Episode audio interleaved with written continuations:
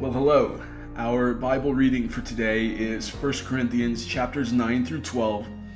For our time together, we're going to focus in chapter 10, verses 1 through 6. Let's read it together.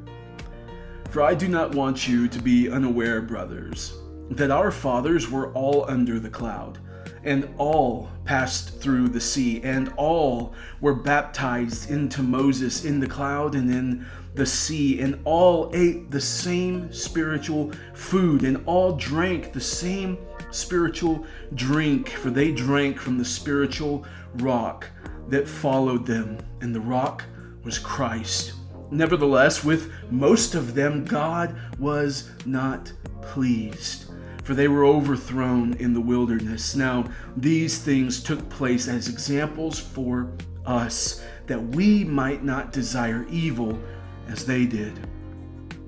The Corinthian church was really struggling with pride because of their great knowledge and, of course, various other sins. Accumulating a great amount of knowledge often leads to people being prideful. Knowledge, after all, puffs up. We begin to put our faith in how much we know, and we begin to feel secure and confident in our accumulation of knowledge. But as the old saying goes, it's not what you know, it's who you know. Or we gain confidence in how long we've been going to church or how long it's been since we were saved, so on and so on and so on. Essentially, we put our faith in and begin to treasure above all else something less than Christ.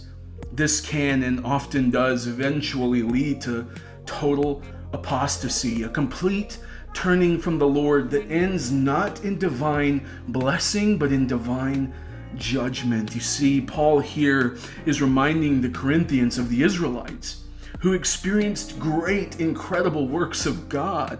They were miraculously freed from Egypt, they were led by a cloud and pillar of fire.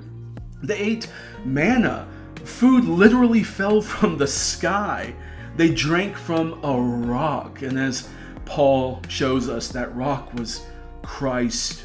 Nevertheless, with most of them, God was not pleased, for they were overthrown in the wilderness. As you may know, an entire generation didn't make it to the promised land. They died in the wilderness. They didn't experience divine blessing, but divine judgment all of these sins that were committed by the Israelites and now by the Corinthians and now by many of us today amounted to not treasuring and finding ultimate satisfaction in Christ Jesus. To avert your heart's gaze to anything other than Christ is idolatry. It matters not how spiritual or religious you fancy yourself if you do not treasure Christ. If you if your boast is in spiritual experience, religious duty or physical discipline or anything other than the precious blood of Jesus, dear friend, your heart has begun to wax cold with pride.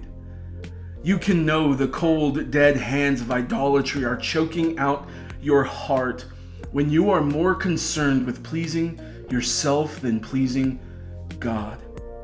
Paul shows us that these things took place as an example for us, that we wouldn't desire evil as they did, that we wouldn't travel down the same paths of unbelief, that we would flee from idolatry, that we wouldn't engage in sexual immorality, that we wouldn't grumble against the Lord that we may experience divine blessing and not divine judgment. Brothers and sisters, let us worship God today by heeding this warning and fleeing from our sin and exalting Christ Jesus to the highest place in our heart. Rest assured, He is worthy. Let's pray. Oh Lord, we ask that you examine our hearts. See if there's any wickedness within us, Lord. See if there is any treasuring of anything else other than you within us. And if so, perform supernatural surgery in our hearts to cut that away, that we may treasure Christ above all. We pray this in the name of Jesus. Amen.